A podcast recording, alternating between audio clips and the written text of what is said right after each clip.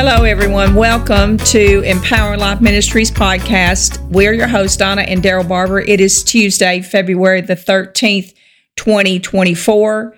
We are in a series now that we started on the first week of January. New year, new day, new life. And if you have not heard this series, I think it would bless you tremendously. It's, uh, I'm going to call it spiritually practical. Does that, does that sound like a good It word? sounds like a good Sound word like to a good word. I really enjoyed. Had so many comments about uh, yesterday's podcast, and I have ministered to this to so many people about uh, out of Ephesians four. 31 and 32 that we just finished up on. But like I said, right now we're learning about this new life and what that looks like in Christ. And this scripture that we want to bring to you today, we're going to um, today we're going to start it out by reading it out of the the amplified version. And we'll just see how far we get because there's a lot in the scripture. When I was just studying through it, it was really powerful. Well, I think there's a lot to look into and a lot of things that really uh, spoken in this. And, uh, you know, one of the arguments today is in some of the teaching in universalism and stuff like that is that everything's already done and everybody's already saved and nobody has to do anything. But I don't believe that is right according take the scripture as a whole and all the things it says about it. And this scripture today is part of that to where it talks about in Second Corinthians 5 and 17. I'm in the Amplified Classic. Let me say it again. Amplified. I can't say amplified. I'm- Amplified. I'm, saying amplified. amplified uh, classic versions, what we're looking at. And it says, Therefore, if any person is engrafted in Christ the Messiah, he is a new creation, a new creature altogether. The old previous moral, moral and spiritual condition has passed away. Behold, the fresh and new has come.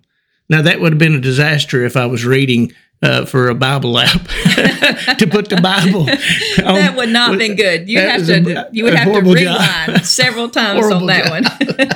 one. kept getting tongue tied. But anyway, in that, I think there's a lot of things in there that talks about what the believer does, because I think we have to look into that. First of all, if we're engrafted, what does that mean?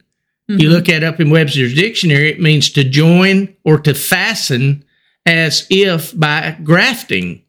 And as an intransitive verb, it means to bo- become grafted and begin functioning normally. Whatever normal is. Yeah, well, I think the normal place is in Christ. The normal place is in Christ. Anything Yes. out outside of Christ, I think, is n- not normal.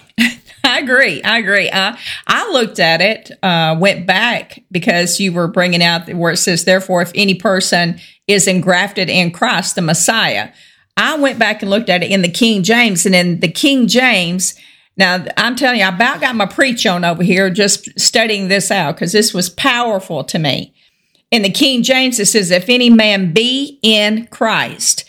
And, you know, what we love to do is take words, break them down, and get some better understanding behind them. But it says in there, the words be in, we'll just take those for a minute. And you were bringing out what engrafted was to be joined or grafted in. Well, the word be in is a fixed position in place, time, or state in relation to rest. And that spoke to me that in Christ means you are in a fixed position in your state of who you are. And that places you in a relationship to rest. Because what have we said so many times? When when we rest, God works, and when when when we work, God rests. Right. So being in that state of rest, and the other thing about that was, is that we talk about all the time about knowing who we are in Christ. To me, that's what that's speaking of. You're in a fixed position in the state of being because it goes on to say, if any man be in Christ. So reading it like this, I'm going to keep going a little bit here. Reading it like this, if someone has fixed themselves in their place or in their state of being, and in you're resting in the anointing. Right. And then he goes on to say that if you looked up the word, if you looked at that, because like I was saying, it's at a fixed position, that's a secure place. you become secure. You're firmly set in your mind and having it also, the word fixed there also means final character. So what we've been talking about is this new creation life. This new life. You're not the same. That's what you were just reading there in, in the Amplified version. This this previous moral and spiritual condition has passed away. Right. So you're looking at that it's different. Final character now is that in Christ. Yeah, and that's the thing I was going to say. That final final character area is it's is being in Christ. That's our that's the character we walk in now. Kind of goes back to some of the things we talked about uh, when we was looking into Revelation 13 and Revelation 14 about the mark of the beast and the mark of the Lord.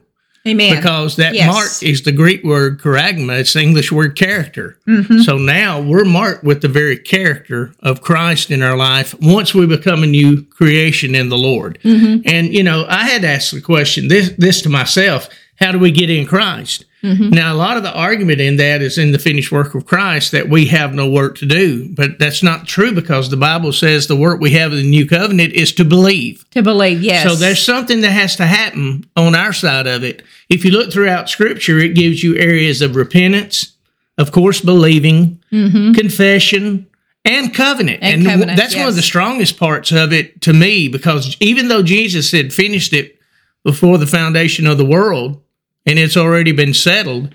We have to believe that. We have to believe that, We have yes. to come in covenant with that and yeah. enter in covenant relationship. Romans 10, uh, 9 through 11 says this If thou shalt confess with thy mouth the Lord Jesus, and shalt believe in thine heart that God has raised him from the dead, thou shalt be saved.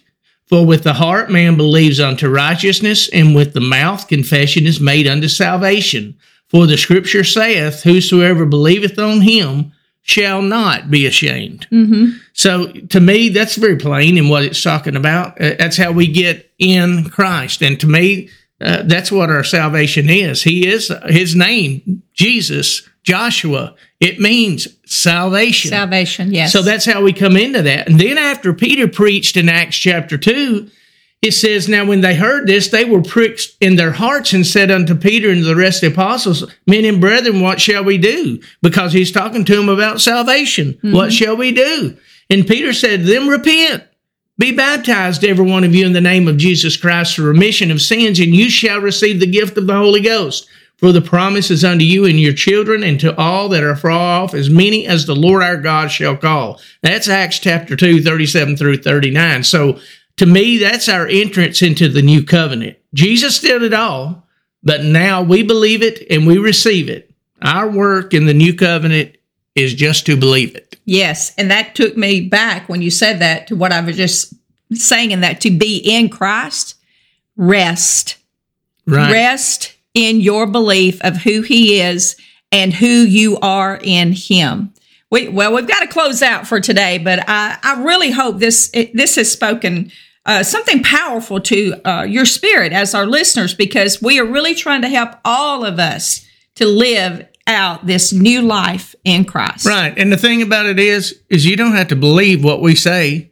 Look at We're it in the Word. Our our our, our thing right now is to provoke you to thought. Yes, think about these things Look over the Word of God and see what the Word of God says about this subject.